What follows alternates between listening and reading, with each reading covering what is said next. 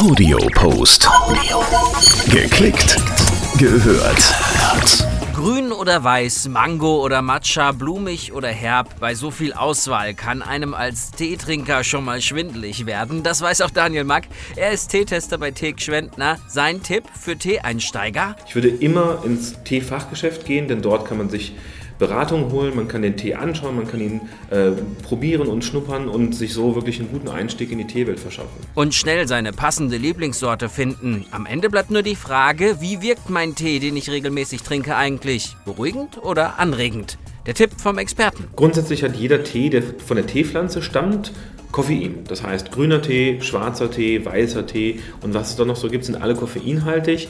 Kräutertee, Früchtetee und Räubusch zum Beispiel sind koffeinfrei und im Zweifel hilft auch dort einfach mal nachfragen. Das gilt übrigens auch für die Herkunft des jeweiligen Tees. Transparenz wird hier groß geschrieben. Heutzutage sind wir in der Lage, wirklich ganz genau nachzuforschen, wo kommt der Tee her, wer hat ihn gepflückt, wer hat ihn verarbeitet.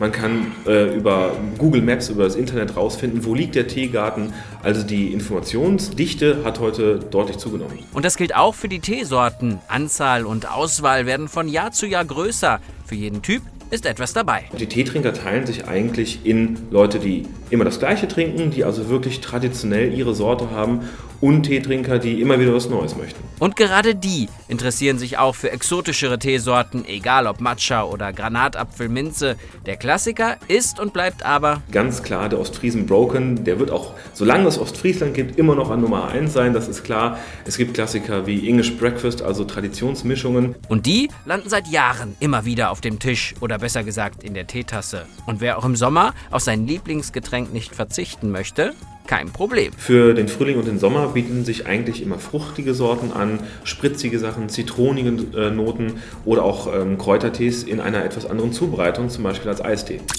Audiopost. Geklickt, gehört.